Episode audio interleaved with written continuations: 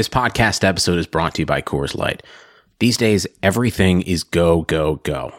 It's nonstop hustle all the time.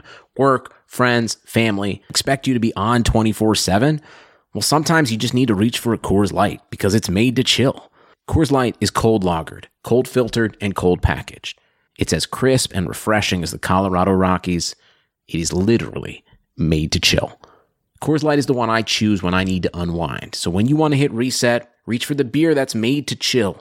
Get Coors Light in the new look delivered straight to your door with Drizzly or Instacart. Celebrate responsibly. Coors Brewing Company, Golden, Colorado.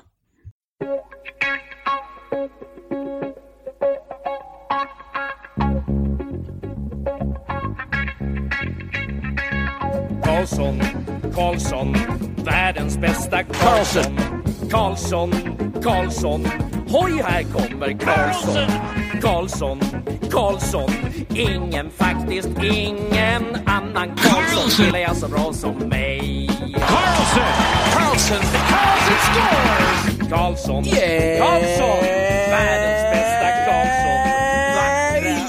Yes! Welcome everybody to the Keeping Karlsson Fantasy Hockey Podcast, the longest running fantasy hockey podcast in the world, hosted by one guy who is ahead in the Keeping Karlsson playoff pool, another guy who's ahead in the Cupful Tier 1 playoff pool, so I think we know what we're talking about. I'm your host, Dylan Dubrowski, and with me, of course, is my co-host and very good friend, Brian Com. As we all know, the only fair measure of intelligence is how well you're doing in a playoff pool. They're meant to have a, they're known to have very repeatable and valid results. So yes, we take full credit for being the geniuses who are genius enough to be winning playoff pools. Go us! Okay, well, I mean, first of all, it's a fantasy hockey podcast, and I don't think people want to hear us go through our whole regular season resumes. I guess we can one day if someone thinks that'll be an interesting episode. But uh, this is our most recent success, and I, I'm pretty proud of it. Brian, I, I've drafted live the last two rounds of the KKPP. People heard me struggle with my picks, and now uh, Dallas went ahead, made it to the finals. I said on that show a quote saying, I will only win if Dallas makes it. And now uh, it's looking pretty good. I'm up by like 12 points over Ricard. He has eight people left. I have six. Uh, I think it's going to be enough because Khudobin doesn't let in many goals, so Tampa's not going to score enough goals for his Tyler Johnsons and his Alex Killorns and Yanni Gourdes or whoever he picked at the bottom of Tampa to do anything for him. Yeah, and he's heavy on Tampa, but you have the heaviest on Tampa. You have Nikita Kucherov, so if Tampa is scoring goals, then in all likelihood, his six or five or four depth players aren't necessarily going to make up the ground that Nikita Kucherov keeps creating between you and him. So, congratulations. I'm not trying to jinx this at all. Yeah, I mean, we could probably just do a whole episode roasting Ricard and Andreas and Vegard for their picks, but I guess we can move on. We've got a really fun show for everyone today. Here's the plan. First of all, I recorded an interview yesterday with Chip Alexander, beat writer for the Carolina Hurricanes, all about the Carolina Hurricanes. Another installment, Brian, in our beat writer series. We've been on pause for a little bit, but we're back. It was such a great interview. People are really going to like it. So I think the plan is uh, we're going to put that in the episode first. Brian and I are going to chat a little bit about what's gone on in the past week. Then we're going to end the show with this great interview with Chip Alexander. And I think you guys are really going to like what we got for you this week. Me too. All right, so before we get to that, of course, let's mention that we are presented by DobberHockey.com, the number one fantasy hockey website in the frickin' world. I don't, they just never stopped. There was a global pandemic, like, like whatever was, hockey wasn't even on for a couple of months, and they kept on putting out articles. Now there's been hockey, you know, playoff hockey. We've got articles every day, like really like timely stuff. You know, which players have lost value in the playoffs, like for fantasy for next season, who's gained value, like, you know, rambles every day about the latest news. So it's really great. You got to check it out dobberhockey.com. And one article that I checked out recently was a fantasy impact article by Cam Robinson breaking down the Eric Staal for Marcus Johansson trade. So Brian, why don't we start there by just reading what Cam wrote? No, I'm just kidding. You could go ahead and read that on Dobber Hockey, but we could also talk about it. So out of nowhere, a one for one deal. Eric Staal goes to Buffalo for Marcus Johansson. And I guess we should talk about it. I guess there's like two things always with these types of trades. Like first, we want to just talk about for fun who won the trade, like who was smart, who was dumb, and then afterwards, the thing I care about most, which is you know which fan, which players in hockey are affected either positively or negatively for their fantasy value for next year. But let's just start with the trade itself, Brian. I know you feel very strongly that one side of the trade got a steal. Well, I don't know if it's a steal. It's just like a, a big uh, mind F to try and understand exactly what Minnesota was hoping to accomplish by dealing away the only player capable on their roster of being a number one or even number two center uh, in dealing Eric Staal for Marcus Johansson, who is a downgrade in seemingly every single way. Uh, except that he's not 36 years old, so I guess he's got that going for him. He's no spring chicken either, though. He's uh, 29, turning 30 before long. And uh, it's really strange that Minnesota would say, okay, we, we have one center left. Let's get rid of him. And then ask Marcus Johansson to come in and assumptively play center, even though he's had the most success in his career playing the wing and has been underwhelming in the center position that he's been asked to play in Buffalo. And I think he played it for a little bit in New Jersey as well. So uh, it just, I, I just don't understand what's in it for Minnesota. Oh, and they also took on uh, more salary. Yeah, like a million Marcus dollars. Yeah, but like for one year. it's, it's still something. It's something, yeah, sure. It's not as yeah. If you were gonna say, oh, they probably did it for a salary dump reason, no, it was actually the opposite. Uh, Brian, I want to just challenge one thing. Like, where did you hear that the presumptive idea is that he's gonna play center? I guess you're just assuming that because you don't see a lot of depth in center on Minnesota. Yeah, I, I guess uh, you're putting me on the spot here. I thought I saw a quote somewhere that the expectation in acquiring Johansson was that he was going to play center, but I might have had that. Uh, maybe I've, I've mis uh, categorized that as being conjecture. Uh, so you can easily fact check me on that. I'm sure. Yeah, well, I, the way I see it is there's like a, still a lot to happen, right? Like uh, we've been hearing about Matt Dumba being someone that Minnesota might be trying to trade over the summer. So potentially maybe they trade Dumba for a center. All of a sudden you've got a center. I'm sure there's a lot of teams that would be willing to trade a center to for a hopeful top four defenseman like Matt Dumba. They also recently traded for Nick Bjugstad. They sent a pick over to the Penguins. I don't know if the plan is for him to play center. And they also do have a couple young players who you would hope, in the best case, that eventually, maybe next year, right? Joel Eriksson Ek, Luke Kunin are centers. So theoretically, they could bring Marcus Johansson in. He could play wing. So I just, I just don't want to say, like, when we have this discussion, let's just not only assume that the idea is to play Johansson at center, because we did hear, we did our Buffalo interview, right, with Joe Yerdon, and he specifically said that Johansson sucked at center. He couldn't win faceoffs. But aside from that, my understanding is he's a good player. Like I understand Eric Staal's had more points over the past few seasons, but Marcus Johansson's always been like a solid top six guy. Uh, maybe you could speak to his like Corsi and stuff like that in terms of if he's good at defensive player or controlling play or puck possession or anything like that.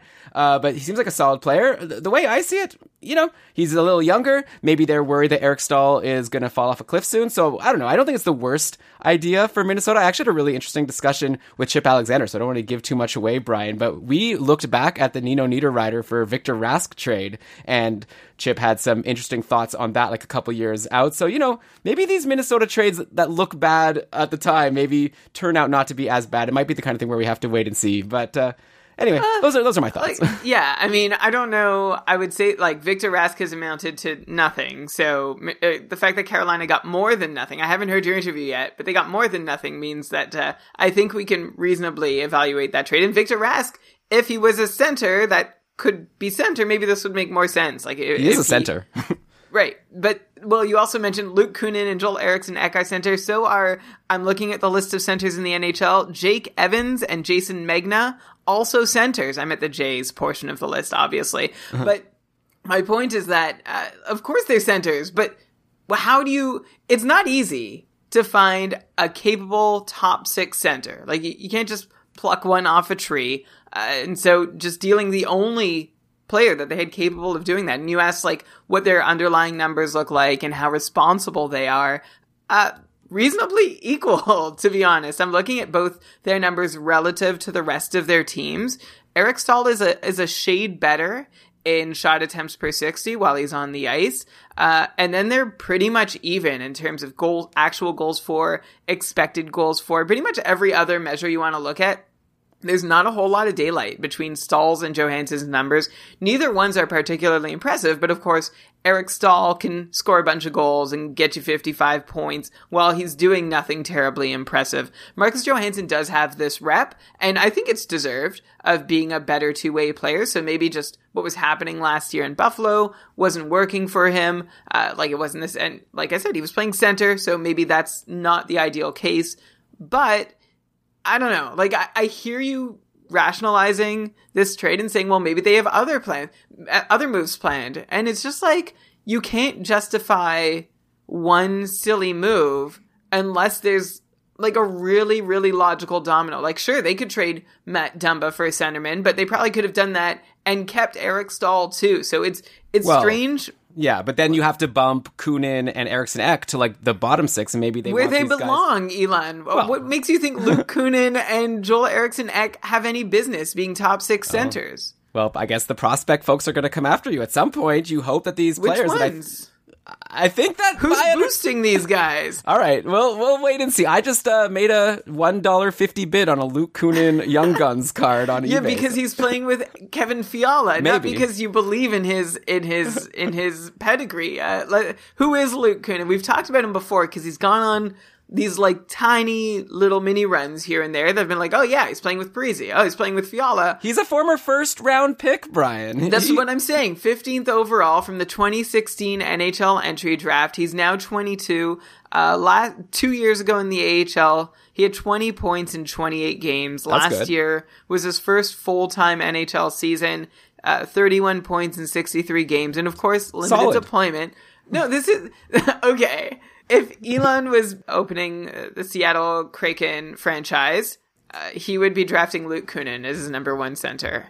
Well, I mean, I, I I've got to see what the options are, but I feel like it's a bit too early to say Luke Kunin deserves to be a bottom six guy after I'm not like saying his he first. deserves to be a bottom six guy. I'm not going to assume he's anything more. Like, I'll give him mid six, but I'm not going to go ahead and say, oh, yeah, I think he can play uh, as a number one centerman based on nothing we've seen to suggest that so far. And then Eriksson Ek, 22 points in 62 games last season. This is a guy who's had three full years in the NHL already. He seems to have no problem when he goes down for little stints in the AHL. Uh, he's been point, he's uh, 18 career AHL games, 18 career AHL points. Uh, so good for him. And those are over three seasons. But then in the NHL, he's played 210 games, 66 points, hasn't been given a top six role. But Elon, who has his competition even been? Also a former first round pick from 2015. So the Wild have this pair of former first round picks from 2015 and 2016, both in the middle of the first round. And Elon, I hope for nothing but the best. I hope they're your number one and number two centers for the Minnesota Wild. Nick Bjugstad's also in the picture, of course. I, I would love nothing more than for the Wild to have a glut of centermen to prove everybody wrong that uh, they didn't know what they were doing when they traded Eric Staal. You, I would just expect to have seen a little more of anything from either of these guys to suggest they're ready uh, than to see like it feels like maybe the cart is being put before the horse here Maybe, but also, like, no one thinks Minnesota is going to win the cup next year, right? And Eric Staal only has one more year left on his contract. so, does why marcus not? johansson Yeah, so why not give these guys an opportunity, give them a good winger in Marcus Johansson, and we can start uh, building these players up to hopefully be potential top six guys. So i don't think marcus johansson like i'm gonna am i gonna how deep are we gonna get into this I'm ready to be done. I can pull up the rest of the Wild roster and tell you one by one who Marcus Johansson is an improvement on. No, please uh, on don't. I'll, I'll say also, it's the kind of thing where probably in the end we're talking about two players who are going to get around 45, 50 points next year, and it's not going to be that meaningful. So, uh, unless you think Eric Staal, because Eric Staal's 35, right? That's the other big thing. But you could say Marcus Johansson has injury history, which is my big concern about him. But also, I don't care that much. So we could always just move on to the fantasy impact, which is we should talk about the Buffalo side because it definitely makes sense for them, right? Because Johansson wasn't working at center, and it seems like they're not ready for Casey Mittelstadt to take over that second center role, if ever. And they're probably not ready for Dylan Cozens. I think the plan is eventually for Dylan Cozens. So for them, it makes sense to get Eric Staal for one year, and then maybe Dylan Cozens is ready after that. But in the meantime, poor Jeff Skinner had nobody to play with, and you'd hope that the guy they're paying, how much are they paying Jeff Skinner? Like $9 million or something? You'd hope that now he and Eric Staal, who by the way used to be teammates in Carolina, and actually Chip also said something interesting about that that you'll want to listen to.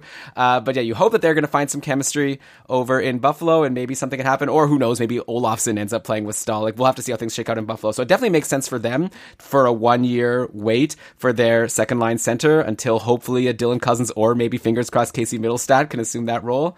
Uh, but yeah, fantasy impact on Buffalo. Tell me if you are disagree. I'd say like hopefully this helps Jeff Skinner because he has a better centerman to play with. No guarantees, of course, but you got to assume things aren't could, couldn't get worse, right? Hopefully it can only get better.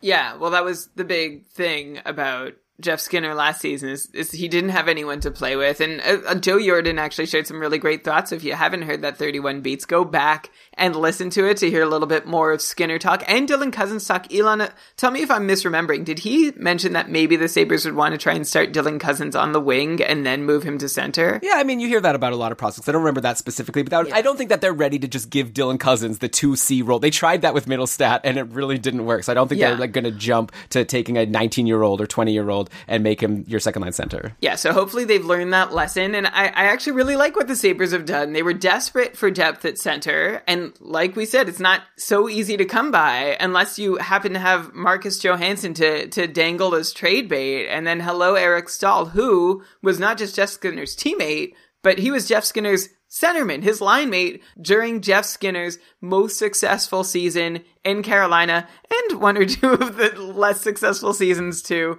But uh, wow, I'm very curious to hear what Chip has to say about uh, the Skinner Staal connection. So I don't want to talk too much before getting to it, but I think this is a great little move for Buffalo. Nice and tidy. They get rid of a player that they didn't have much use for. They get a player who they have a lot of use for and uh, who is probably pretty eager to prove himself and, and show what he's got left after being straight up discarded by a team who, I mean, let's be real, he was the only centerman who could do anything offensively last year.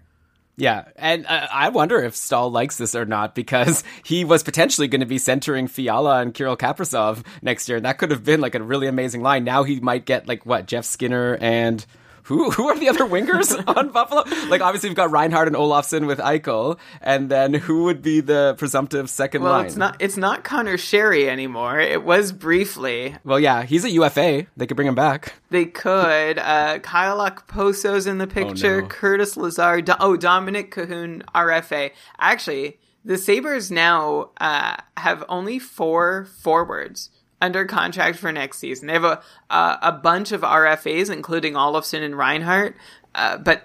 It, there could be a lot of turnover, like guys like Sobotka and Jimmy Vesey and Zemgus Girgensons and Johan Larsson.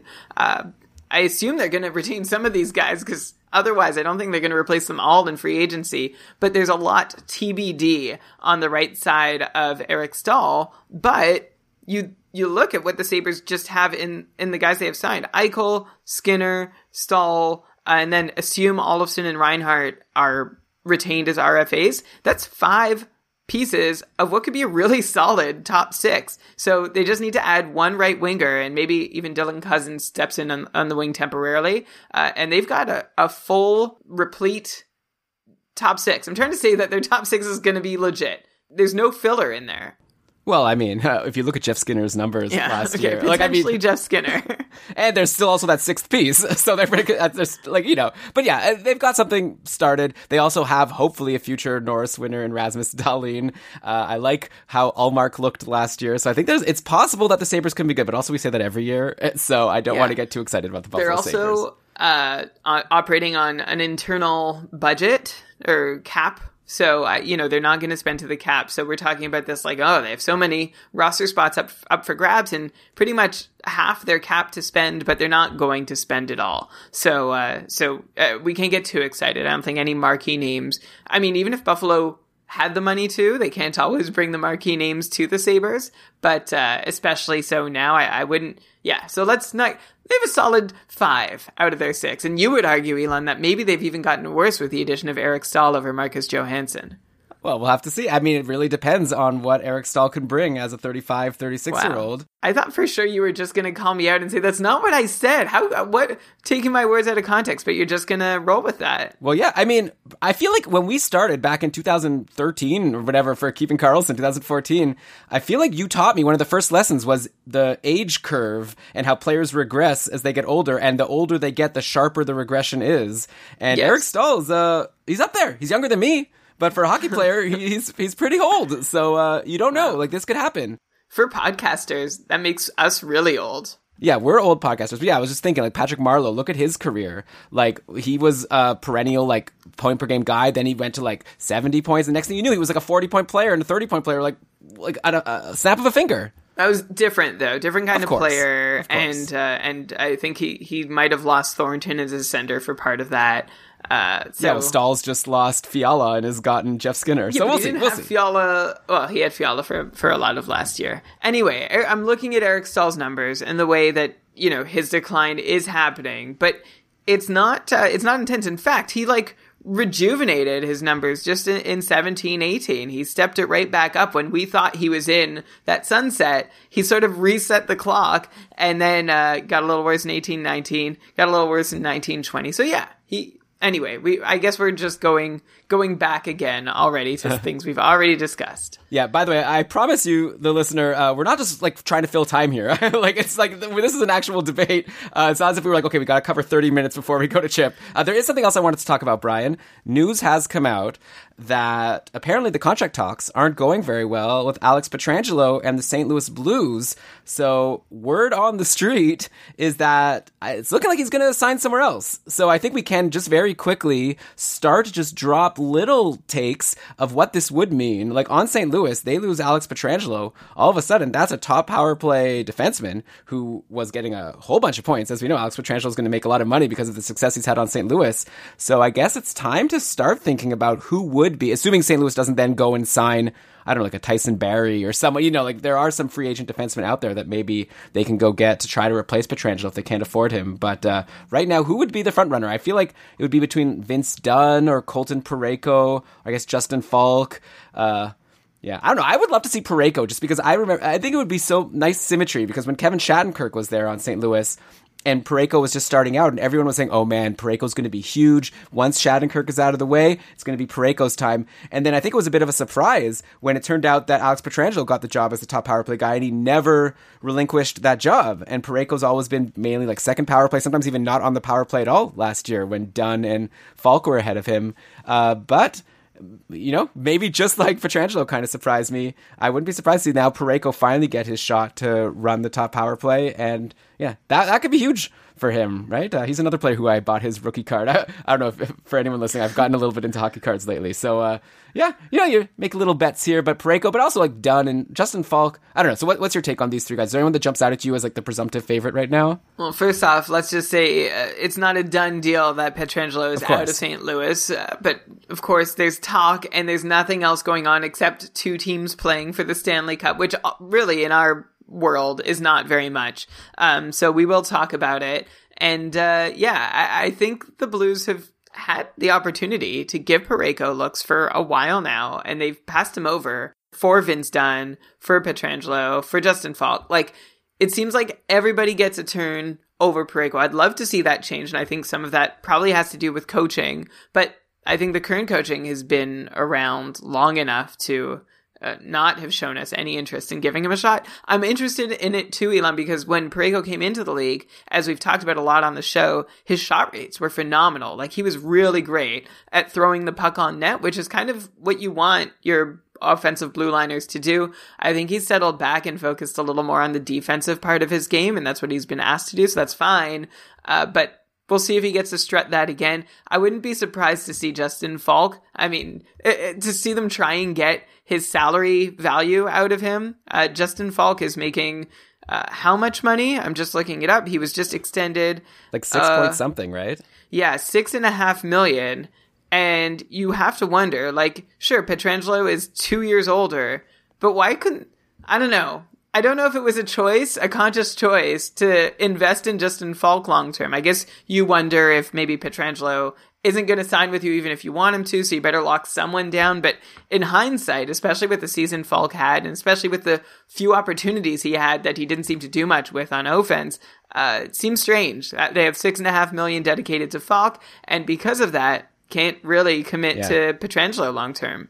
It was a mistake, I think. Like Justin Faulk sh- probably shouldn't have been on the top power play in Carolina a couple years ago. Like they should have. Uh, what we've seen from Dougie Hamilton was they were silly to put Faulk ahead at that point, and now St. Louis has realized maybe Justin Faulk isn't as great as maybe his contract indicates. So that's a shame, but uh, they'll have fun Yeah. having him on their roster for the next few years. So we'll see. I'm I'm actually looking at the teams. I don't know if you've heard like rumors, Elon. Rumors we can talk Hit me. about. Hit me I- the rumors. No, I, I actually was going to invite you to share the rumors because I'm just looking at teams with enough cap space, like to be able to to sign Pietrangelo without making significant changes to your roster. You're gonna have to you're gonna have to have at least eight or nine million dollars of cap space. You're gonna have to have most of your team signed already. You're gonna have to be competitive. There aren't a whole ton of teams that check that box. Can you believe the Bruins have fourteen million dollars in cap space and only four uh, four roster spots left to fill? Uh, and then really that's the team that jumps out, out at me. You have Colorado, although they have some costs coming down the road that they might want to keep space open for. Uh, Edmonton, Minnesota. Yeah. Yeah. It's really hard for you to look at cap friendly and just sort of like try to guess this. Like, I think there's a lot of internal stuff going on that teams could mix things around. I've even heard Toronto still in the conversation. I know everyone assumes Toronto, like, doesn't have any money. They just traded, uh, Kasperi Kapanen to try to increase a little bit of cap space availability. So who knows? I think the bottom line takeaway, though, is I don't really want to spend too much time speculating on where Pietrangelo will go. Yeah, that was really dumb of me, actually. I regret everything about it. Like, it's not my style, and I blew it. Because keep in mind, the Bruins have all that cap space because Torrey Krug just came off the cap, and they've been. that He's another UFAD who could hit the market. So, oh. maybe St. Louis can sign Torrey Krug for a little bit cheaper than they could get uh, Pietrangelo for. So we'll have to wait and see. I think the one takeaway for me is there aren't that many places that would increase or even sustain Pietrangelo's fantasy value. So I'd be, if I owned Pietrangelo right now in a dynasty league, I think he was in one of the best spots possible. And if he goes to like uh, Vegas, I think I saw a rumor about, or like Toronto, or like something like that. You know, like a team that already has another person who's locked in as their top power play defenseman. I guess Toronto actually doesn't because Morgan Rielly was bumped, but. I don't know. I would be worried right now. If I had Pietrangelo's hockey card, I would be selling it right now before he starts the next season because I can't imagine his value going up. I could only see it going down or staying the same. I agree. There aren't a ton of landing spots available where, you know, the, the number one power play quarterback spot is up for grabs. Not to say Pietrangelo couldn't challenge for it, but that's never really been his, his reason for being, right? His reason for being has been strong two way play. He can do that offense, but uh, defensively, he's of, of all the workhorse defensemen in the league, he's one of the best defensive ones out there. Uh, one of the ones who can justify getting those huge minutes the most. So uh, if a team's signing him, it's probably not to be their top power play quarterback, although he can do the job, but I, you're right, Elon. There's a lot of incumbents, especially on the on the competitive teams, that might have a chance to sign him. Although, uh, you know, Toronto could use a power play quarterback themselves. Wow, this is sounding more and more likely. Uh, well, I guess we'll have to wait and see. So we'll obviously do lots of podcasting come, I think it's October 9th when you unrestricted free agents can start signing and we're going to have a lot of fun then. Not that we're not having fun now through these playoffs. Uh, I've actually been having a lot of fun in the playoffs that I wasn't expecting when we started because we've started doing these really fun leagues every day on DraftKings to make all of these playoff games all the more exciting. Brian, believe it or not, but in our draft, by the way, this is a transition to an ad about DraftKings, but I am actually very excited to tell all of you that, Brian, this past week, I've won two, or no, I haven't won, but I've come second place in two contests in a row. My last two contests, I've come second place, which is in the money in our Keeping Karlsson patron DraftKings league.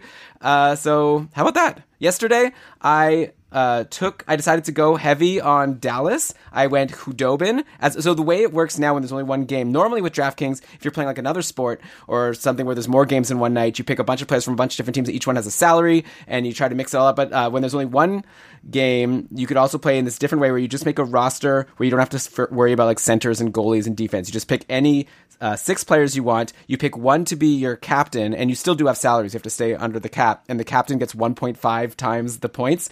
And I took Khudobin as my captain, which was a great choice. I got uh, Roope Hintz, who got himself an assist. Blake Coleman got himself an assist. Radulov, but I still could not beat Dunnyman, who uh, had Jamie Oleksiak, who somehow scored a goal. And uh, how, do, how do you predict that? But good job for Dunnyman for knowing it. That's the fun of DraftKings. Yeah, I would say Oleksiak has actually been on my roster a bunch of times too. And Elon, I have a better record than you in our DraftKings league. Yeah. Uh, he's just one of those guys who could uh, get you. There's bonuses if you get like three or more shots or three or more blocks or hits. And he's one of those guys who is often cheap and can get you over that hump. So even if they, uh, even if Oleksiak isn't putting up points, which for the most part he isn't, except at the front end of these playoffs, I don't know if you remember he was, uh, but even if he's not, he can still get you some real good value for cheap. And speaking of value, uh, anybody listening to our show can download the DraftKings app now. And if you use the code Karlsson as in Eric's last name, uh, for a limited time, new users can get a free shot at millions of dollars in prizes this week. Don't miss out on the week three of NFL action and uh, the week we've stopped counting of NHL playoffs. Enter code Karlsson to get a free shot at millions of dollars in prizes with your first deposit. That's code Karlsson only at DraftKings. Make it rain. Minimum $5 deposit required. Eligibility restrictions apply. See DraftKings.com for details. Yeah.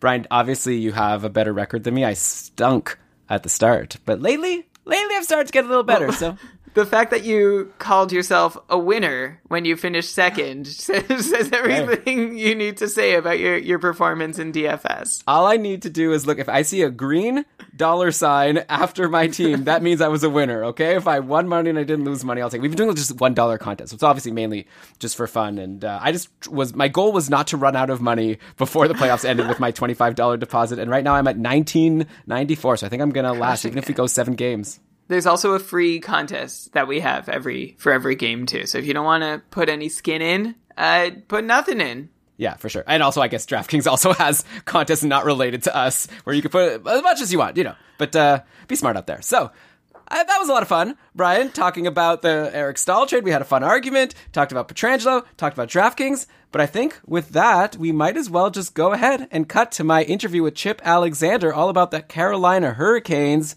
Enjoy the interview. Stand back. There's an interview coming through.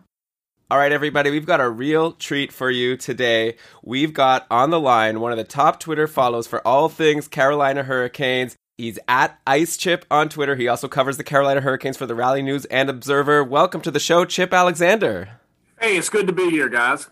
Yeah, thank you so much for joining. I'm really excited to talk about the Hurricanes. This is a team that's really changed their whole reputation over the past couple of years. Like they lost in the conference finals to the eventual champion Pittsburgh Penguins way back in 2019. And then after that, the Hurricanes went on this super long playoff drought for nine seasons before finally getting back into the show a couple seasons ago when they upset the reigning champ Washington Capitals. They made to the conference finals before losing to Boston. And then going into this season, a lot of people were pegging the Hurricanes as a legit contender for the cup. They were coming back with the same basic core from the year before, but they added a couple pieces like Dzingel and Reimer, and plus their younger players like a Svechnikov. You know, they were one year older, so it wasn't a big surprise when the Hurricanes dominated their qualifying matchup versus the Rangers before running into a tough first round draw versus their nemesis Boston Bruins, and that led to an early exit.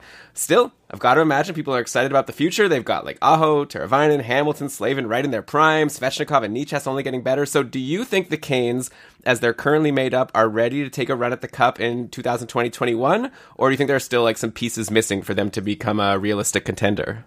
Well, first off, just to back up just a second, you said the nemesis, uh, you know, the Boston Bruins, and certainly the New York Rangers were the nemesis there for a while. Uh, You know, it's been a couple of years where they've been dominated by the Rangers and uh, Henrik Lundqvist, and uh, they finally broke through that wall uh, in the qualifying round, but they were able to beat the Rangers. They uh, beat the Rangers and then move on to the Bruins series, where uh, once again Bruins were just too good for them. But looking ahead to next season, you're right, and uh, with cer- you know, there's so many unknowns about how this season's going to play out, especially with the virus and, and travel and, and how the schedule is going to look and when the season's going to start. But just looking at the team on paper and some of the younger players that you expect to take the next step, uh, even in Aho, Sebastian Aho. I mean, here's here's a uh, young player who you know had 38 goals this year. Who's on the verge of his first 40 goal season. Probably would have gotten it without the uh, the pause. Uh, he's got another step to take. Tavo Teravainen has another step to take. Certainly, and Andrei Svechnikov, Martin, you know, Martin Necas, they have steps to take. So I think they need to upgrade in, in a couple of areas, possibly in uh, goaltending. But uh, looking at the team, you know, on paper, and certainly looking at last year, had Dougie Hamilton stayed healthy and not been injured in January, uh, things might have been a bit different. But you know, looking back on the on the year 2019-2020, there's only one thing we're going to remember about this year, and that's going to be the coronavirus and the way things played out, and whoever wins this Stanley Cup championship, which is going to be well earned this year, and, and certainly be a champion everybody will remember. Yeah, it's been a crazy year for sure. And I agree with you. It doesn't seem like the Canes have too many holes. I guess, like you say, goaltending does seem to be a concern. Uh, is the plan for next season to continue to roll with Mrazek and James Reimer? I see they both still have one year left on their respective contracts. Uh, is the plan to stick with them and then maybe a year later try to switch over to Alex Nedeljkovic, who's been their starter in the AHL for a little while? Or do you think they actually have a plan to go after a free agent and try to make an upgrade happen as soon as next season? Well, like a lot of teams, you know, a lot's going to depend on how much money they have under the cap, and certainly they've got to look at some contracts coming up uh, beyond this year. With uh, Svechnikov is going to be due a lot of money. If they want to re-sign a Dougie Hamilton, that's going to cost them. Uh, so, how much money can you put into goaltending? And certainly with those two guys, they weren't great goaltenders by any stretch of the imagination, but they were good, solid goaltenders. And uh, certainly, I don't think they would be hesitant to go into next season with uh, with those two, with Mrazek and Reimer. But if there was a chance to pick up a guy that they felt like could upgrade that position, I really think they would look at it and possibly try to make a move. And it may take another hockey trade, which is the uh, way they got James Reimer last year, and of course, in, in the same process, got uh, sent Scott Darling to the Panthers. But uh, Right. that that's probably the biggest. Uh, I think that's one area that and uh, probably secondary scoring. They they need some help there, but those are the two biggest holes in my opinion. Wow, yeah, I kind of forgot about that whole Scott Darling fiasco. That really didn't work out well, but it's nice that they were able to move on from him pretty quickly. Um, since we're talking about the goalies, like, what are your thoughts on Alex Nedeljkovic? He's someone who I've heard a few people say they think he might be primed and ready now to step in and become a full-time NHL goaltender after being in the NHL for the past few seasons, and he's been pretty solid over in Charlotte. Do you think Nedeljkovic is going to get a shot as soon as next season? I really think he might, and I I know Alex very well and got to know him and interviewed him several times. Uh, I really think he has the makings of a good, solid goaltender in the NHL, and especially in the backup role. You know, if you had a very solid number one guy and could use uh, Alex as your number two guy and maybe give him, I don't know, 15 to 20 starts max, I, I think that might be the kind of role they envision for him in the next few years. But at the same time, I kind of feel for Alex. I mean, I, I, you know, I know that he really wants his shot in the NHL. Uh, I don't think he's actively seeking a trade, but at the same time, I think he feels like he's ready for NA, you know, to play in the NHL and wants that opportunity. So, but to answer your question, I could see that if they could come up with a really good number one guy, whether that's Petr Mrazek seizing that role or whatever, I think they could bring Alex Nedeljkovic uh, into the mix and use him as a backup. Right, that makes sense. Yeah, going into this season, a lot of people were suggesting, I wonder if like Nedeljkovic could be this year's Binnington, you know, because it didn't seem like their starting goalies were all that special. But like you said, Mrazek and Reimer, I guess, held the fort. Uh, one more really deep goalie question before I get to the skaters. I saw they drafted a guy named Pyotr Kochtikov uh, in the second round in 2019. That's a good guess. Uh, did I get? I got it really wrong, didn't I? no, I, I think that's probably right. Oh, okay. Kochetkov. I'll try it one more time. Uh, yeah, do you know anything about if they're happy with what they saw from him in the KHL since drafting him, and if there's any plans for him to come up anytime soon, or is this like a long term type of guy? I think it may be long term. You know, he's kind of a mysterious kind of guy. I mean, I think they've maybe had a little trouble trying to get some information on him. I'm just guessing there. I know he came in to the prospect camp last summer, uh, and we tried to interview him. Uh, he said he didn't speak very good English, didn't want to uh, do an interview.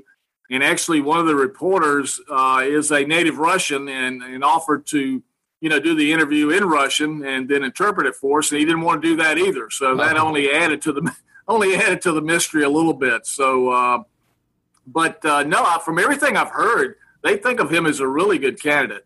Uh, you know, down the road, a few years down the road, but. Uh, you know, playing in the KHL, it's just so hard to get a lot of uh, good hockey intel out of their video and those kind of things. So I think he's a big question mark.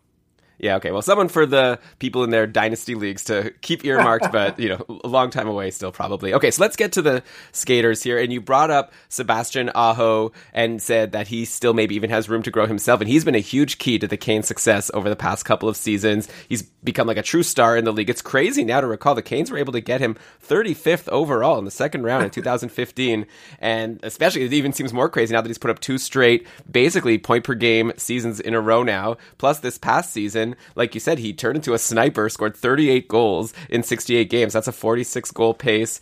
And then most recently, he was a huge star of the early playoffs. He had 12 points in eight games before the Canes were eliminated.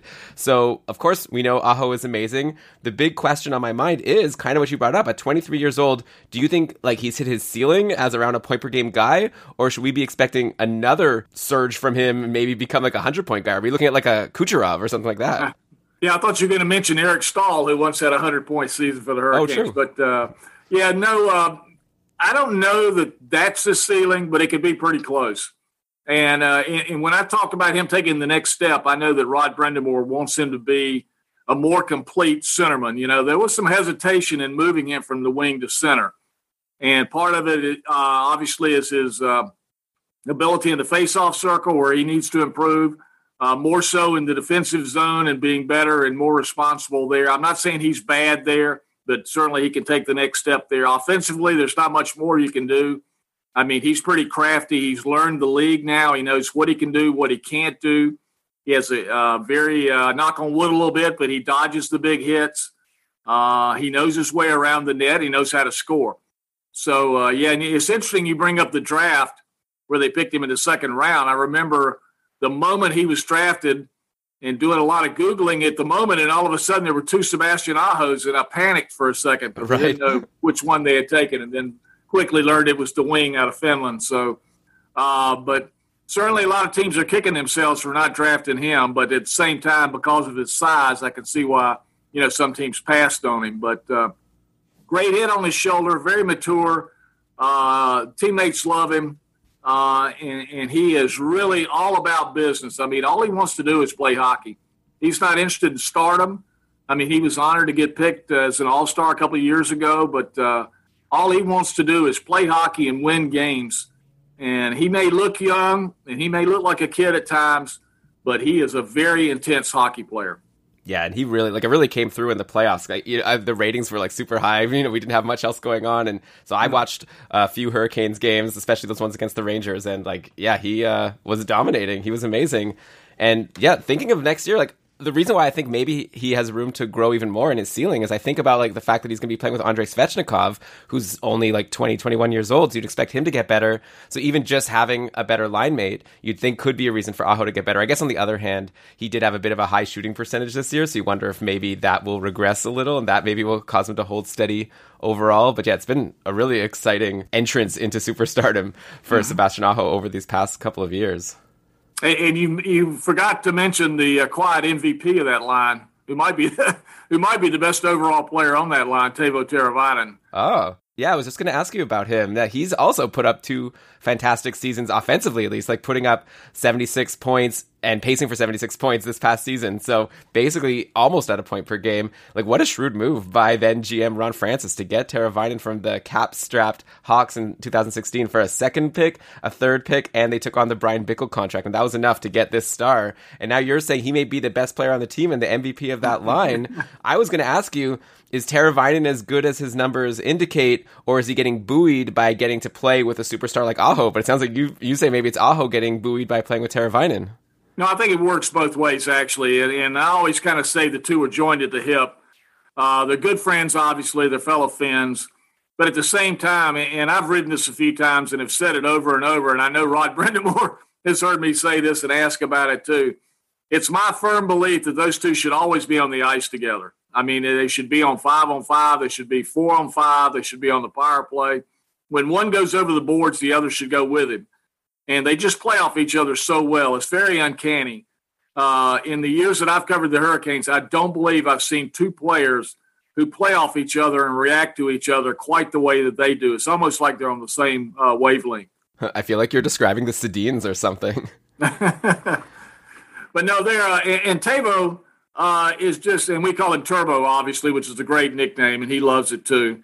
Uh, is is just a very smart player. In fact, uh, Don Waddell, the general manager of the team, has said from time to time that Tavo may be the smartest guy on the team, hockey wise, hockey IQ wise. Seems to be in the right place at the right time. And uh, Rod Brind'Amour certainly loves the fact that at times when, say, a Sebastian Aho will be out of place defensively or Svechnikov, uh, you know, will will be in the wrong place or doing the wrong things or whatever. that Turbo seems to be the guy that cleans up the mistakes and is in the right spot to make the right play. And uh, but once again, going back to the two-headed monster of Aho and Teravainen, and I just feel I feel like that uh, you don't have to be a real smart smart uh, hockey coach. I think just put those two out there and just let them do it because you know when Brind'Amour made the decision to, to use them on the uh, penalty kill a few years ago, I mean it really clicked immediately, and it also seemed to help their five on five games. They became more aggressive. That's great. So yeah, do you expect Brind'Amour to keep stacking the top line with Aho, Teravainen, and Svechnikov like they were doing this year? Or could you see him wanting to spread the offense around a little more at some point? And then obviously that might hurt the offensive ceiling of whoever gets bumped from that top line.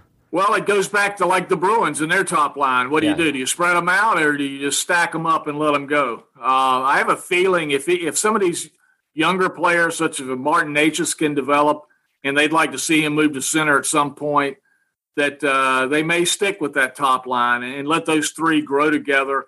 And as I said, with the same wavelength between Aho and uh, and Teravainen, you might have Svechnikov kind of feeding off those two, and then then you've got a really a three headed monster there. They're they're closing in on that now, but think about that in a year or two. Yeah, it's fun, especially if the Bruins are going to be like their obstacle. I, am in Toronto here. The Bruins used to be the Leafs' obstacle. Now I guess yeah, a bunch of teams are adding them to their hit list. And yeah, it would be fun to see like that top line of the Bruins versus this top line of Carolina go at each other one more time. I'd be curious to see how it would go like if everyone was healthy. Uh, so I haven't asked you yet about Svechnikov, so let's get to him. He's mm-hmm. the third piece of that killer top line for the Canes, the second overall pick in 2018. He had a decent rookie season, right? 20 goals, 37 points as an 18 year old. He was playing less than 15 minutes a game, which obviously makes it hard to do much better than that. And then this year, Svechnikov was given a bigger role, like we said, moved up to the top line, and he came out guns a blazing. Uh, he had eight points in his first five games. Just shot out of a cannon, and he really didn't slow down. He ended the season with 24 goals and 61 points. So that's a 74 point full season pace if they had played all 82 games. Uh, I'd imagine it must be a lot of fun covering a superstar as he develops like this. What would you say has been the biggest change you've seen in Svechnikov between the first game you saw from him a couple seasons ago and where he's at now? Well, personality wise, he hasn't changed a bit, which is great. I mean, he came in. Uh, I think the, the teammates immediately accepted him. He's just a great guy to be around. Has a great attitude uh, and a tremendous worker. Uh, the the quickest way to impress your teammates is to show a great work ethic, and that's what he did from the first day he was, uh, you know, at camp. And um, in terms of his game, yeah, he's still learning. You know, there are times when uh, he lets his emotions get to him uh, and kind of loses his head on the ice, uh, which a lot of young guys do. That happens to guys. He takes too many stick infractions, which they're still working on him, you know, with that. Keep the stick down, use your head, don't get upset, those kind of things. But in terms of his offense, I mean, you know, this year he became more of a force on the power play, scored like six power play goals, um, and became a, a, key link to their first power play unit. So there are areas where he can grow. And, and you talk about his ceiling, and I've asked that question to players on the team, and they just shake their head. They say, I don't know what his ceiling is. This kid could be a superstar in the league. Uh, he has a ways to go, you know.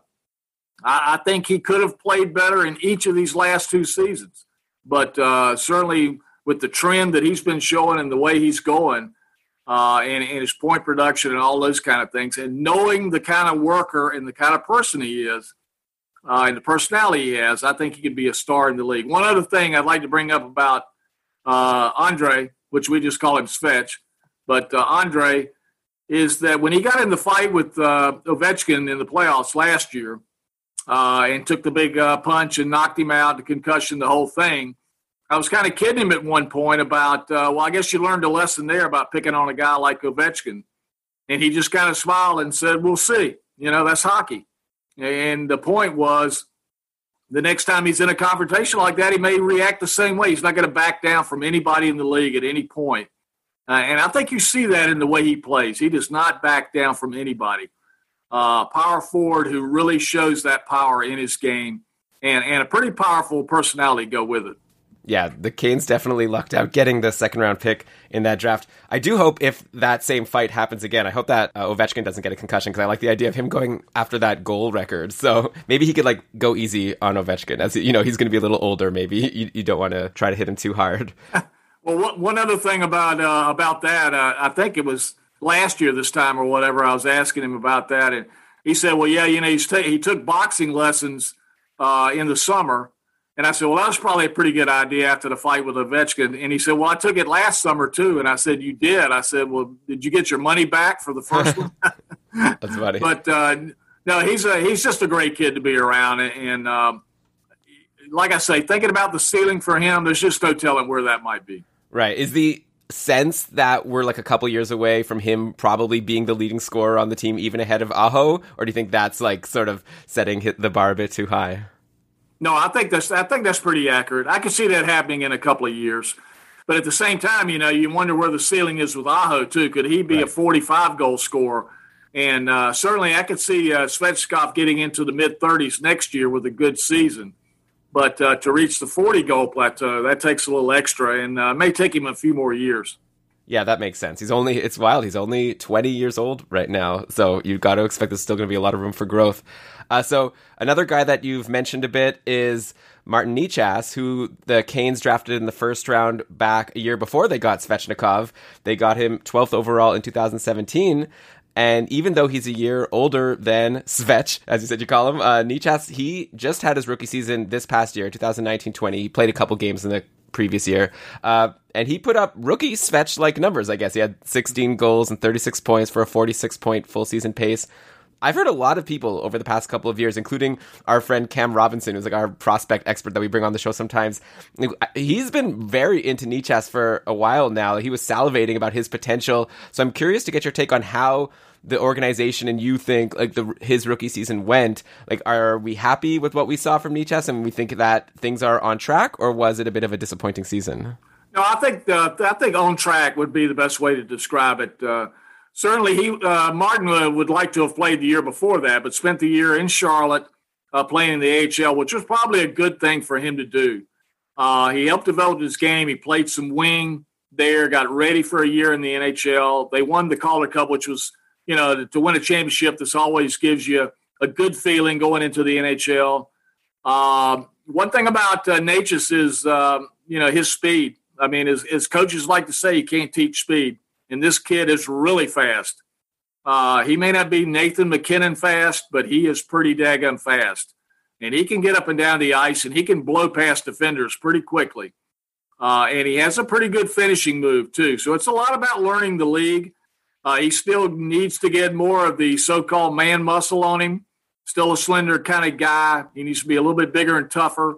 But uh, you put a few more pounds on him, and I don't think that'll slow him down a little bit you let him get a little more adjusted to the league, and uh, certainly there's another player to keep an eye on in the next couple of years. Yeah, for sure. Well, I feel like just we've just seen the example of Svechnikov and the big jump he took from his rookie season and his second season. So now it's exciting to see if Necas could do something even half as good as what Svech did this past year. do you have a sense of like who we should expect his most common line mates to be next year. Like this year, he spent a bunch of time with Dzingel and Haula before he got traded, and then he played primarily with Niederreiter and Trocheck in the playoffs. Is this like just a big unknown for 2020-21? Or I guess at this point it might just be 2021 actually. Uh, but or has Rod Brind'Amour shared a vision of how he'd like to see his lineup shake out? He hasn't yet, and certainly we'll have to go past uh, you know free agency to see what happens there. I would I would right. guess if I had to that he would stay on the Trocheck line. Uh, that's a possibility. Um, and let those guys play together. Uh, you know, I'm really interested in how Vincent Trocheck will handle this next season because it was such a uh, disjointed start to his, uh, you know, the way he came to the Hurricanes and the trade and all that kind of thing. So you got to get those two on the same wavelength and playing together. And uh, I think uh, really, in talking to a bunch of people in the organization, they really see Necas being a center, you know, down the line. So I don't think that'll be next year. They they may look at him two years down the line, but uh, certainly he's he's a very interesting uh, prospect and with a lot of upside to him. And, another guy with a great attitude. I mean, he he he may not have the same work ethic as uh, Svech does, but uh, he really loves to play hockey, and he shows it on the ice at times. And uh, he certainly got a wicked shot. You know, he was a uh, another guy who helped the power play this year with five or six goals, and he showed a pretty wicked one timer, you know, from that left circle. So um, that shows his offensive upside, and certainly it's a matter too of the whole 200 foot game with uh, with him, and he has to be like a lot of those guys. he needs to learn that you got to play as hard in the defensive zone as you do in the offensive zone. But that that comes with age, and certainly it comes with this head coach and Rod Brind'Amour. Right. Yeah. And actually, it's interesting that you bring up the power play. I was just going to ask you about it because it seemed like this year the top power play was mainly made up of the big three that we've talked about and Dougie Hamilton as the defenseman. And then there's still room for one more player, and that's generally been like a Jordan Staal or Justin Williams or Erik Haula, at least this year. Of course, at this point, two of them are gone. I assume Justin Williams isn't coming back, and Jordan Staal seems to have his best years behind him, uh, offensively, at least at this point. So, do you think that Necas is the front runner to maybe be that fourth forward on the top power play next year? I think he is, and uh, you mentioned Jordan, and Jordan didn't get a lot of power play time uh, this year, as much certainly not as much as he has in the past. And uh, right, you're right. I mean, with his ability to score and the quick shot that he has, the one timer, the offensive skills, certainly he's a good fit for the power play unit and possibly the top power play unit this this year. And uh, one thing when I mentioned the man muscle on on, on you know, he, he's really put on some uh, weight in the last couple of years, but uh, the difference between him and Andrei Svechnikov is Svechnikov came into the league a pretty chiseled guy. He's a pretty strong guy and was even when he was 18 years old. And I think uh, Martin Necas has had to catch up uh, in that category. Right, I see. So maybe now he'll have a long off season, so lots of time to hit the gym, and we'll see what he comes back like. Not very long. oh yeah, well I guess we don't know yet what the plan is for next season. But yeah, you're right. I guess it could happen pretty quickly if everything goes according to plan. Okay, so we've talked about all of these young players. I want to get to some veterans now because outside of these exciting young forwards, the Canes' middle six is made up of a bunch of veterans who have had big seasons in the past and now have seemed to have settled into more like supporting roles, or at least this past season. So you already brought up Vincent Trocheck. Others that jump to mind are like Nino Niederreiter, uh, Ryan Dzingel, Jordan Staal, who we started talking about. Like, I'd imagine you'll tell me that all of these guys and like Erik Haula, who was there before he was dealt for Trocheck. I'd imagine you'll tell me they were all useful for the Canes' depth, but none of them were especially helpful to their fantasy managers. They all paced for under 40 points while they were on the team. So, do you think what we saw this past season out of these four, Niederreiter, Dzingel, Staal, Trocheck, is the best we can expect moving forward?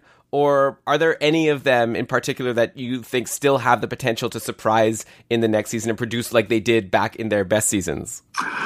Well, I know that the Hurricanes are certainly hoping that Ryan Dzingel has a much better year than he did. Uh, uh, they were counting on 20 plus goals from him this year, uh, over 82 game season if they played that. But uh, he certainly just was did not give them the offensive production they were looking for. Uh, and I know he's capable of that. I know it, it, bothered him. I would think that that he was not able to. He he likes the situation in Carolina. He likes his teammates.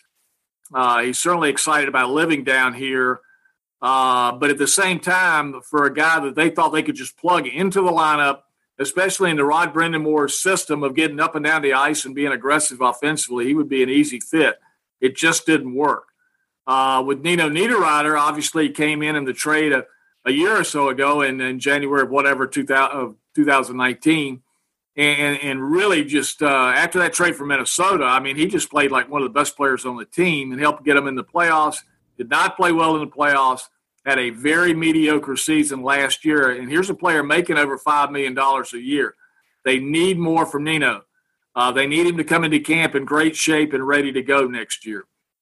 With Jordan Staal, you're right. I mean, you talk about his best years behind him, certainly offensively. Uh, he's not going to put up the numbers. Uh, I think uh, certainly he struggled this year with his hands and timing and, and those kind of things. And you could see that as, I mean, you know, he's put in a lot of miles now. I mean, he's approaching a thousand games. He's played heavy minutes, but Rod Brind'Amour loves the guy and his teammates love him. He's a team captain. He does so many good things on the ice still defensively you know, he's a great face-off guy. He's big. He's strong. He does a lot of the uh, the heavy lifting for him. So he's still a productive player that way, not in terms of numbers, but that way. So uh, I think they can get by with uh, Jordan as their checking center. But when you look at a Nino and you look at uh, Ryan Dzingel, and then you know they're hoping that uh, it's a matter with Vincent Trocheck of just getting more comfortable with the system and playing more games that he'll show the kind of form he did in Florida but still, a lot remains to be seen. I've, I've talked to people I know in Florida who watched Vinny over the last few years play for the Panthers and say that he was never quite the same after a couple of injuries and it slowed down. So that bears watching too as we get into next season. Yeah, the thing with Trocheck is he had that injury a couple seasons ago where it looked like he'd be done for the season for sure. Then he came back way ahead of schedule. But yeah, you're right. Like his numbers have never been the same since then. So I guess we'll have to wait and see. His one great season was the one where he got that amazing deployment on Florida, playing on the top power play, playing with Barkov. So I wonder if also it's just a lot of things, and it makes Trocheck a really intriguing Hmm. guy for next season. Like at this point, if you had to predict which of Niederreiter, Dzingel, or Trocheck, who do you think is going to get the most points next year? Like, can either of them surpass, let's say, fifty points? That would be a push. Uh, certainly, if you had to look at those three, I'd go with Ryan Dzingel, and depending on whether he can have a good, uh, you know, goal scoring uh, year, I, certainly I don't know about the assists, but uh, 50 points is a push for those guys. I can't see Nino doing that. I certainly don't see Jordan doing that, and or Ryan. So eh, with Vincent Trocheck, I haven't seen enough of him over a long enough stretch. I would say of those four guys, he's probably the best candidate. Right. Yeah. We just have to find out like if this injury has changed him for good, or maybe it's just a matter of him adjusting to the team and he'll be back. Like I think it was 2016-17. Vincent Trocheck was the, the peak that he gave us, and Niederreiter also had that good season. What do you have any sense of what happened? Like how did Niederreiter go from being so valuable on the team? He was playing with Aho, I recall, maybe and Teravainen, and you know, like you said, he was like putting up near point per game in that stretch after he got acquired at the trade deadline, and then since then he's really disappeared. Yeah, I think he just had a big adrenaline rush after the Right. trade. I think he was so upset about the trade for Minnesota that he that he wanted to show that he could be a really good player, and, and he did there for a couple of months. Uh, maybe he settled in after that. I don't know. There was some scuttlebutt last year. They weren't all that happy about the conditioning that he had coming into camp, uh, and he did not play well early in the season. And he seemed to get a little bit better as the year went along. Uh, once again, a pretty popular player too. I, I think all the players really like Nino. He's a very popular guy in the room, uh, and certainly they're all hoping that he can show the form that he did for several seasons in Minnesota because they need him to be that kind of guy. And he can play on any of the lines. I mean, he can play the top line. He can be used on the fourth line, which he has been, uh, and he's also been a healthy scratch. So he's he's seen it all, and he knows the situation. And he has a pretty demanding coach. The one thing about Nino, I think he got from the interviews I did with him when in Minnesota. You know, he's playing for Bruce Boudreau. I think he fell out of favor with him, and, and I, I'm not sure he knew quite where he stood. Uh, and, and that's a guess on my part. But certainly with Rod Brind'Amour, you know where you stand. And, and if Brind'Amour is disappointed in any facet of your game, he's going to tell you. And one thing about Rod Brind'Amour, he's been in all those spots too. Rod Brind'Amour's been a big star in the NHL at the same time. He's been a fourth line center. He's also been a, he also was a healthy scratch as a player. So you can't run any experience in the NHL at all past Rod Brind'Amour where he hasn't been there. And so he can really sympathize and empathize with a lot of these players. And he'll do that with Nino Niederreiter. And uh, certainly next year, with his contract situation, you know, he's hard to trade. So they just need improved play from him. Yeah, that's interesting. I never thought about how Brind'Amour could bring all of that expertise from all the facets of the game. It's funny, like Niederreiter, I remember when that trade happened, it was Niederreiter for Victor Rask, and Paul Fenton, the GM of the Wild, was like roasted for that trade. Everyone was saying how he made such a terrible deal. And at this point, I guess Victor Rask hasn't done anything. I don't even know if he's still in the league. I haven't heard his name in a while. But yeah, Niederreiter obviously isn't panning out to be as good. So maybe we have to give Fenton a little bit of a break there. No, I was going to say with uh, with Victor, he's still with Minnesota. In fact, I think I read just the other day that they feel like they would really need for him to try to step in and do something next year, especially now with Eric Staal gone. That they're not giving up on Victor Rask. And uh, there's another player that I liked. He was one of my favorites with Carolina. Uh, certainly not with a lot of media, perhaps, but I, I like the guy. I talked with him a lot.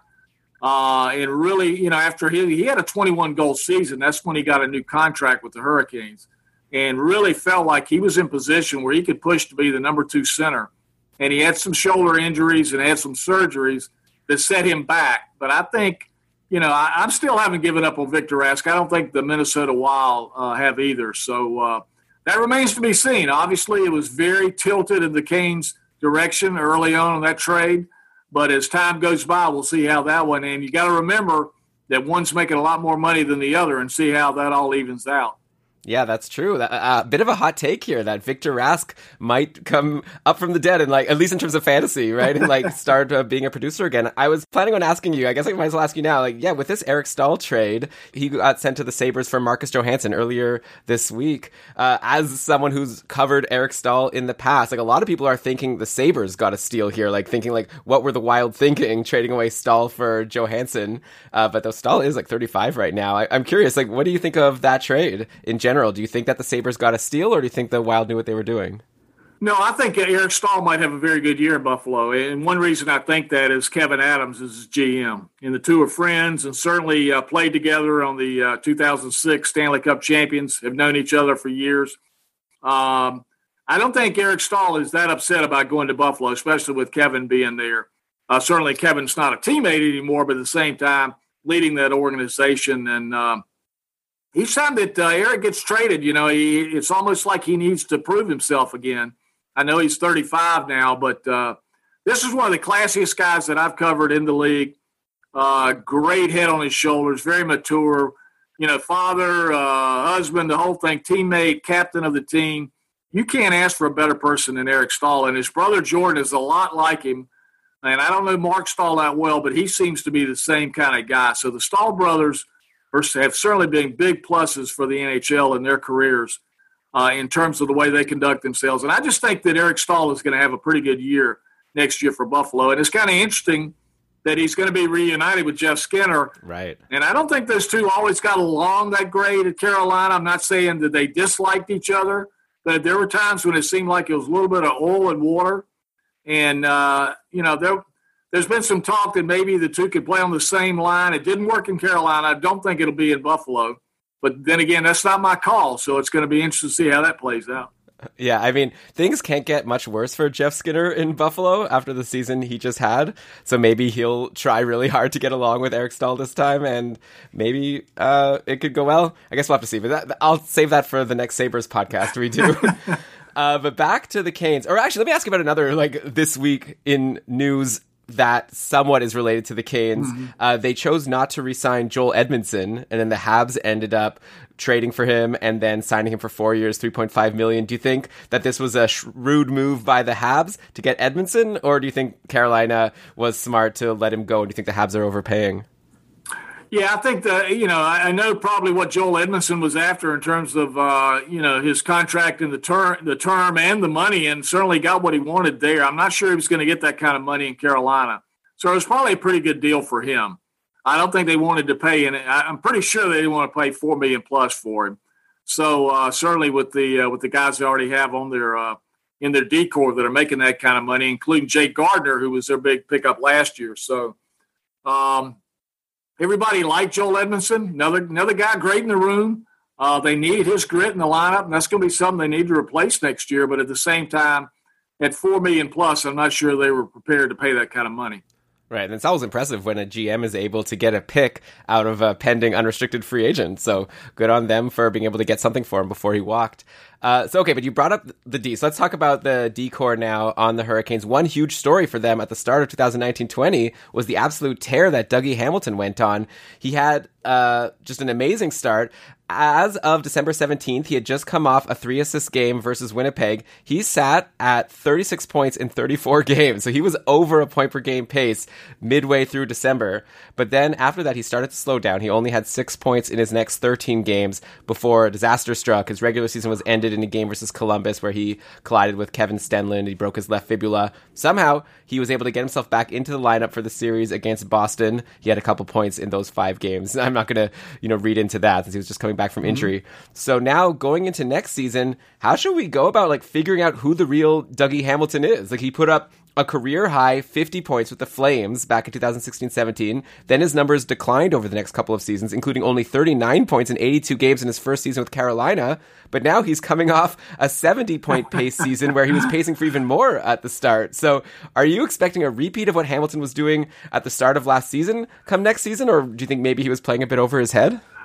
Yeah, it might be best to maybe start at about that 50 point range and see where it, where it lands. Um, yeah, it, it remains to be seen coming off that broken leg, and I don't think we saw enough of him when he came back. Certainly, he had a minor type injury in the training camp before they went to uh, Toronto in the, the bubble uh, that set him back, and he wasn't able to play against the Rangers. But uh, the, I think the good thing for Dougie is was he was able to come back and go to training camp and play in these, you know, uh, in that playoff series because, you know, getting injured in January, if he wasn't able to come back and play in that, I mean, he'd be sitting out almost the entire year if they don't start until December.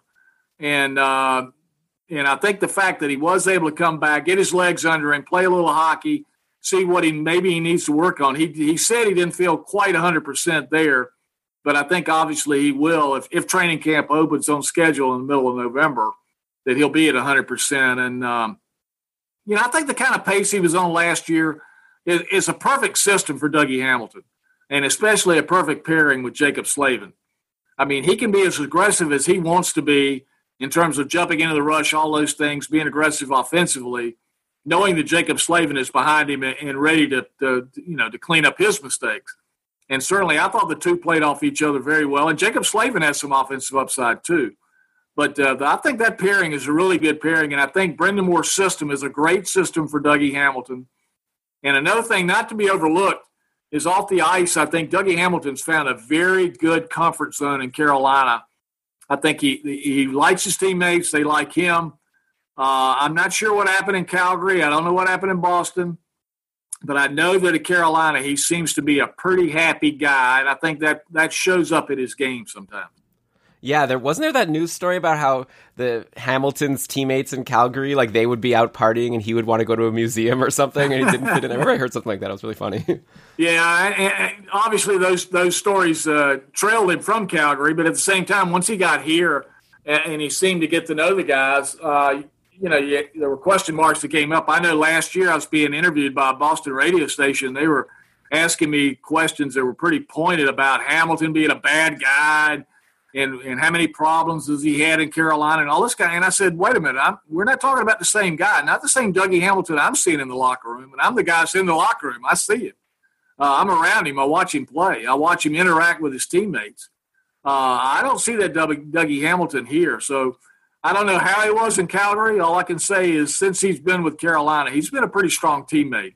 Well, that's great. And like, I'm hoping this year he could stay healthy and finally we can see what his real upside is. Because like, I think one reason why he wasn't able to hit those big offensive numbers is it was only this season where he got that shot on the top power play. Because the previous year in hmm. Carolina mm. was Justin Faulk that was there. This year, finally, Hamilton got the reins and he really ran with it before he got hurt. So, and even in Calgary, I remember like he was always like behind Giordano or TJ Brodie mm. or something. So it'll be nice to see what he can do. Hopefully, a full healthy season, getting like the top deployment. He played like his highest time on ice per game by a lot this year. He was averaging 23 plus minutes when he'd never been over like 21 and a half before. So, well, you know how you know how coaches uh, will always say when somebody gets hurt, well, it's unfortunate for us, but uh, it's, it's the next man up. We got to get a new guy in there. We move on, those kind of things. But uh, you know, Rod Brind'Amour didn't try to sugarcoat it quite like that when uh, Hamilton got hurt. He just said this is a huge, huge loss for us, and it was.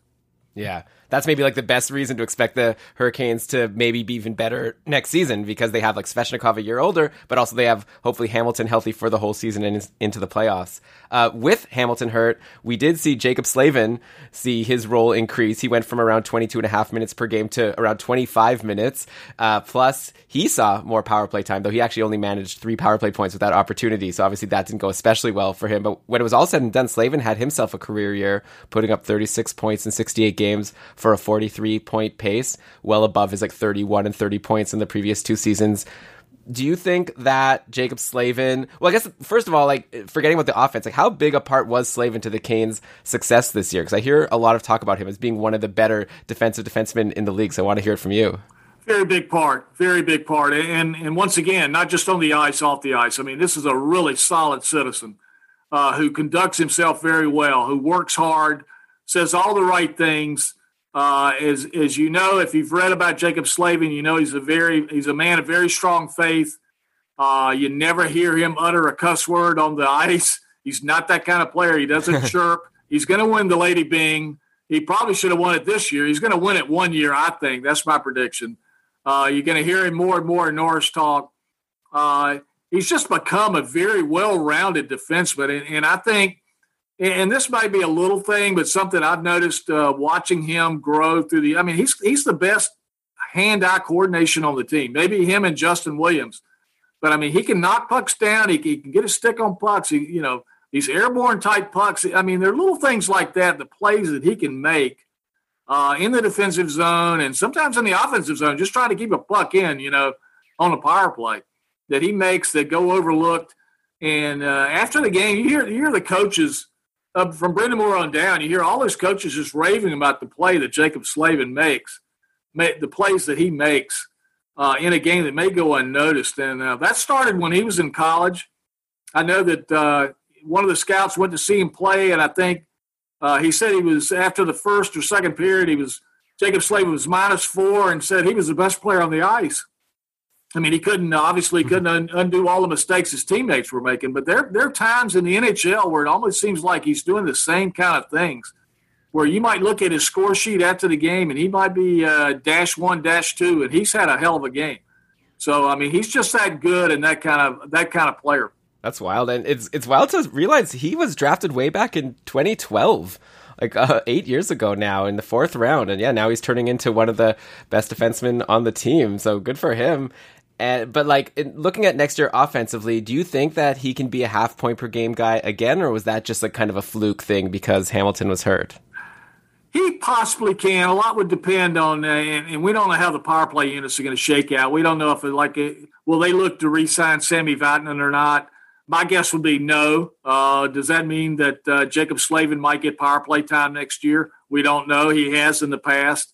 Uh, can he develop into that kind of guy? Uh, be a quarterback of a power player? will they stick with a Jake Gardiner to go with Dougie Hamilton on the top unit? We don't know. So, uh, but once again, I, I, think he's gotten. I think Jaccob has gotten more uh, confident and comfortable in his offensive abilities and jumping into plays. Certainly, he's made some really nice offensive plays. Uh, a forty-point guy, I can see that. I can see that happening next year.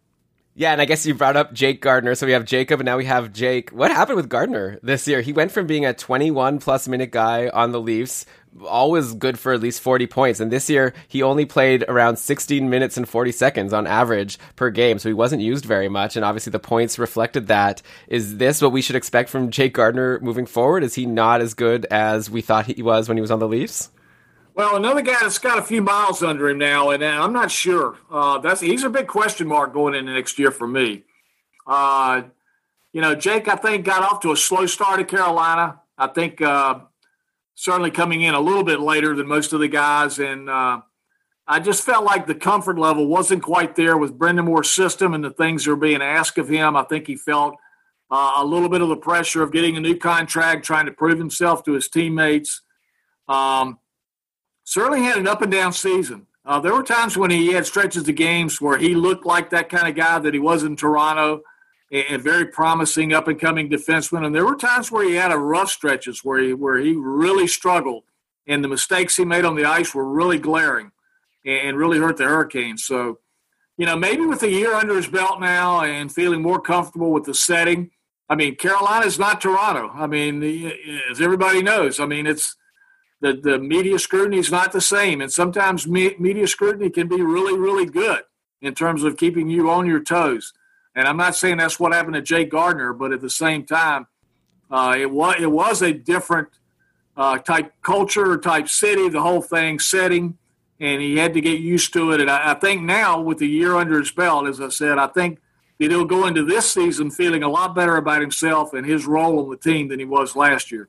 Right, yeah, I guess we could throw him in the list of players along with like Niederreiter and Dzingel and Trocheck, like players who used to be better and now they're on Carolina not playing as well. But if any of them, if, if a couple of them could all of a sudden get back to what they were like before, then that would be a huge bonus for the Hurricanes, who are already such a great team. I think you're right. I mean, they, they would love for Jay Gardiner to have a bounce back year next year and and, sh- and certainly show the consistency that they'd like to see out of him. You know, on, on a uh, not just game to game basis, but week to week. Really put together really solid stretches of play. Right, yeah. So, okay, I guess I want to end the interview. This has been awesome. We've covered like everyone I wanted to talk about, except for I guess at this point we had some questions about prospects. So, I'm curious to get your takes on some of these players who haven't played on the team much yet, or maybe not at all. And I want to start with the Canes' first round pick in 2019, 28th overall, Ryan Suzuki. Uh, so, the now 19 year old Suzuki had himself a nice season in the OHL this past year, over a point per game with both Barrie and Saginaw. Got to imagine the Canes are happy with what they saw from him. And is there any chance we could see Ryan contribute like his older brother Nick did for the Habs this year once he makes it to the big club? if he contributes like Nick did, they'd be awfully happy. Uh, but no, I, I'm not quite sure with Ryan. You know, he had a pretty serious injury last year, I think, uh, with a eye injury type thing. And uh, but once again, put together a pretty solid year. Uh, they did invite him uh, into camp in the in the you know the truncated camp that they had before going to Toronto. He was there. He got a little bit of time on the ice with some of the guys. I think that was a little bit of surprise to see him invited there. They knew they weren't going to take him to Toronto, but they brought him in. Thought it'd be good for him. And so once again, he's the kind of guy that a lot of eyes are going to be on in training camp. Uh, and, and a lot depends with him probably on the moves that are made in uh, you know around free agency. Uh, do they trade away a couple of guys? Do- You know, just to throw out a name or two. And I'm not saying these guys will be traded, but what happens if they trade a guy like a Brock McGinn? Uh, is, is Ryan Suzuki the kind of guy that could come in and fill that kind of role or get that kind of opportunity? I don't know. Uh, and certainly another guy to keep an eye on there is Morgan Geekie, who came in late uh, just before the pause and played awfully well. And there's another forward slot that's probably going to be taken. So, and certainly he's a centerman, but uh, at the same time, uh, you know, Ryan will get a good look in, in uh, training camp. It's just a matter of him taking advantage of it. Right, yeah. I guess Geekie's a little older. He, he's 22. He had those three games at the end of the season, or sorry, two games where he scored three goals against Pittsburgh and Detroit. And then uh, come the playoffs, he did play in eight of the games, which are all eight games, and he had an assist. Obviously, he didn't play many big minutes, so he's someone I'll be curious to see for next year. And then I guess another big name that I have to bring up is 22 year old defenseman Jake Bean, who just put up a fantastic season with Charlotte of the AHL 48 points in 59 games. He led the whole team in points as a defenseman. Is it time for Jake Bean to come up? Like, has he paid his dues enough in the AHL? Now he's ready to jump to the Hurricanes full time? Because he's definitely someone to consider, if he will, like, along with this conversation of Slavin and Hamilton and who might get this extra power play time. And if they re sign Sami Vatanen, I guess Jake Bean would be a reason not to re sign Sami Vatanen. I think you're right. I think this may be his year. Uh, certainly coming off, as you said, a tremendous year in Charlotte. I think he was the outstanding defenseman in the AHL, named that. Uh, he's put on weight. You know, he was a real lean, stringy kind of player when they first drafted him. Uh, certainly put on a little muscle. Not a big guy by any means, but uh, he can handle himself on the power play. Uh, he could probably be a third pairing defenseman. He's probably ready for that kind of work now. A lot depends on what they do with like a Trevor Van Riemsdyk, another UFA, uh, who they may not uh, re-sign. Vatanen is another one. Depends on what the uh, what the D corps looks like when uh, the shakedown comes in free agency. And uh, but I think Jake Bean is probably ready now. Uh, there were times when they brought him up and or he was in training camp where you could just look at him on the ice and just say this kid's not ready yet. And Charlotte is the right place for him, the AHL but he's paid his dues there. He's improved every year. The coaches like him, and uh, I think he's going to get the opportunity this year to show that he can play in the NHL. So, uh, in terms of what kind of numbers he can put up, a lot would depend on whether he can work his way into a power play unit or not, probably. But uh, certainly a very promising player. Uh, and I'm not sure if you're going to bring this name up, but let me throw another one at you. Please. Uh, Dominik Bokk. Ah, yeah, he was my next one. Okay, all right. They're they're really excited about this young man, and certainly played really well in the World Juniors. Uh, picked up in that trade with uh, St. Louis. The Edmundson brought Edmundson and Bokk to uh, Carolina, and uh, they really feel like he has the potential develop into a good player. They'd like to get him to North America. I'm sure they'd like to get him on their AHL team, which this year will be in Chicago, uh, and take a good look at him, bring him into camp, those kind of things. But everything I hear about Dominik Bokk has been really good. But uh, certainly with Jake Bean, more of a known quantity. Dominik Bokk will have to be the kind of guy that comes in and shows what he can do. Yeah, well, like you said, they did trade for him. That was where they sent Justin Faulk to St. Louis. So I'm very curious to see what he'll be able to do. Man, man, this Hurricanes team, where we've talked about so many great players, plus they have all these prospects coming up. And by the way, knowing uh, the way Dougie Hamilton's career has gone, I wouldn't be surprised if Jake Bean comes in and, and bumps Hamilton from the top power play, just because that seems to always happen. Whoa, whoa, whoa, whoa, whoa! No, I didn't say that. No, I know. I'm just not kidding around. Dougie Hamilton off the top power play unit. I don't know if TJ Brodie was able to do it, then I feel like Jake Bean should be able to. Uh, so yeah, this has been awesome. We've covered everyone. Uh, time has flown by. I guess one final question that we've been asking to all of the beat writers who, who have been so kind to come on: If you could pick one hurricane that you expect to be the biggest positive surprise next season, so someone who maybe isn't really high up on people's radars, and then he's going to jump out and do much better than expected, and then on the other side, could you pick one hurricane that you think will be the biggest disappointment, someone that people are maybe a bit too high on right now? Wow, that's a good question. Uh, and harder probably on the on the back end than it is on the front end. You know, uh, looking at a guy that might be a big surprise, and I don't know how big a surprise it would be if a Vincent Trocheck had a really solid season for him and maybe showed the kind of form he did in Florida. Uh, it'd be easy for me to sit here and say Morgan Geekie because once again, a young guy, you just don't know what he's going to do next year.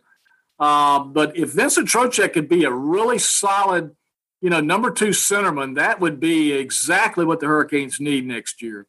In terms of uh, maybe being a disappointment next year, that's a good question. Uh, running down the players in my mind, uh, it could be somebody like a Martin Necas, where he has a lot of expectations, but his numbers might be very similar to what he had this year. That would probably be up to you to decide if that would be a disappointment or not. I know they're expecting better numbers, but uh, then again, it might be very similar. So, um, with the weight of those expectations, maybe you know that could happen to him. But uh, I didn't say he's going to be a disappointment because I think there's too much upside for him. Right, yeah. Maybe it's if people are thinking that he's going to have a Svechnikov like bump in his second year, then maybe he's not going to be able to reach that level. So it depends what people's thoughts are going into the season. Exactly. Okay, well, Chip, this has been amazing. Again, like, thank you so much for coming on. Uh, before I let you go, is there anything that you'd like to tell people to check out? Obviously, people should be following you at ice underscore chip on Twitter, and we'll link to that in our show notes. But yeah, anything uh, you want our listeners to look at? No, I think all of us are just hoping that uh, next season will be a lot calmer, a lot more normal, that we can get this thing off the ground on schedule, uh, get fans back in the buildings again, you know, come up with some kind of vaccine for the virus that works, get back more to our normal lives and, and see hockey the way that we've all expected to see hockey, which was with a lot of people in the stands, especially in the playoffs. I mean, the whole atmosphere of the fans is really what makes the playoffs to me. And uh, I think it's been great that the NHL has been able to pull this off in the bubble system. But uh, I think all of us are just hoping for normal lives and a normal season. Yeah, for sure. Well, hopefully that'll come sooner rather than later. Oh, by the way, I should ask: Do you have a pick for who's going to win the cup this year between Tampa and Dallas? Now that we know what the finals is going to be. The way they've played and what I've seen, I'm going to go with the Dallas Stars. Um, and I know, uh, you know, some people might be expecting Anton Khudobin's bubble to maybe burst a little bit, but he has shown that he can handle the, job in net. And a lot of those veterans are, uh, guys on the Dallas Stars are really driving that team. I know Tampa on paper has probably got a better team, but there just seems to be something about this Dallas Stars team that makes me believe they're going to win the whole thing. I mean, I can't argue with you because I would have thought that Colorado and Vegas on paper were better than this Dallas team, and they they took care of them. So why can't they take care of Tampa Bay? I totally forgot Anton Khudobin used to be on Carolina. I remember my co-host Brian was tearing his hair out. He thought that Khudobin was going to take over for Cam Ward and become the starting goalie, and he wasn't able to usurp Ward for that role. Uh, so nice to see Khudobin. I don't know if I should say finally because he's been good for a couple years now in Dallas, but really like stepping into the spotlight now. Yeah, it's been interesting to watch his career. It's certainly, you know, he's had success in his career and he's shown in stretches he can be really, really good. And that's what he's doing now. So, uh, can he do it uh, throughout the Stanley Cup final? We're going to find out. It's going to be a very interesting series, I think. Yeah, for sure. Well, thanks again so much, Chip, for coming on. Uh, I think people are really going to enjoy this interview. So have a great rest of your day. And yeah, just thanks again. This was great. Okay, thank you. Thanks for asking. All right. Thank you so much again to Chip Alexander for coming on and giving us that awesome interview about the Carolina Hurricanes. Plus, I don't know if you caught it, but we recorded that interview Saturday afternoon before game one of the playoffs. And uh, so far, his prediction of Dallas winning the cup is looking pretty good. You know, obviously Tampa Bay seems like the favorite based on their regular season records, but I mean, now that Dallas has beaten Colorado, they've beaten Vegas. Uh, now they had a nice low scoring game versus Tampa. So they seem to be this team that has the ability to be chameleons and they like play high scoring games versus Colorado. Now they play low scoring games versus Vegas and Tampa. It's hard to bet against them. Obviously, it's easy for me to say now that they've already won game one and watch them now go and lose the next four. But I like Dallas's chances of continuing what they're doing and winning the cup. They've been unbeatable they just keep shutting down teams. Like you mentioned Colorado and Vegas, and this just happened, but having the reminders is like, whoa, uh, two of the most offensively talented and like Vegas is a super balanced team with having that offensive upside too, shutting them down. And now they're on to Tampa, who is the most Colorado and Vegas team of the East. Uh, we'll see if they can go three for three. Uh, but uh, yeah, so Chip's prediction is exciting. I was about to call it bold, but at this point, it's hard to say it's bold based on the way we've seen Dallas play. So we'll see if it plays out for Chip and for you in the Keeping Karlsson playoff pool. yeah, well, I don't actually even need Dallas to win the cup, right? Uh, I just need Kucherov and my Dallas players to do well, and I think it's going to work out well. Uh, but okay, Brian, no one cares about that. Uh, hope you all enjoyed the show. We enjoyed putting it on for you. Uh, we'd love to hear feedback from you, so you could tweet at us at Keeping Karlsson. We always love to hear from the listeners. Uh, uh, if you're interested in joining our Patreon community, we're having a lot of fun. Uh, we started a Discord channel. We're chatting all the time. Brian and I are always there. We're still also on the Facebook group if you want to chat there. So check it out, keepingkarlsson.com slash Patreon. You can sign up as a patron for just a buck, and uh, we'll give you all we got. Okay, we're gonna do the best we can to make you feel like it was a worthwhile investment. You're such an old man, Elon. We started a Discord server, and on the server are many channels. We didn't just start one channel. yeah, there's a lot of channels. In fact, uh, sometimes I'm not sure where to put a certain conversation. That's not, you could join the Discord server right now while it's still in its infancy and help us decide what to name all the different channels. We have a suggestions channel where we discuss important things like this. Uh, but okay, Brian, I think with that we're ready to let people go home. So let's cue the outro music, and you can go ahead and repeat us the credits. what if they're already at home? Well, they could leave and go home mentally. We can call it a night. Uh, okay, this episode of the Keeping Karlsson Fantasy Hockey Podcast was presented by Dobber Hockey and powered by our patrons. Uh, thanks again to Chip Alexander for joining us. Uh, logo art by Brandon Weeb, outro music by Pat Roach. This episode was researched with help from Dobber Hockey, Frozen Pool, Dobber Prospects, Natural Stat Trick, Evolving Hockey, Cap Friendly, Charting Hockey, Hockey Reference, HockeyViz, Hockey Database, Elite Prospects, and Roto World. And we'll give Fantrax a shout out for hosting the KKPP. Great job as always, Brian. Looking forward to doing this all again with you next week. Until then, remember, fantasy hockey is for everyone.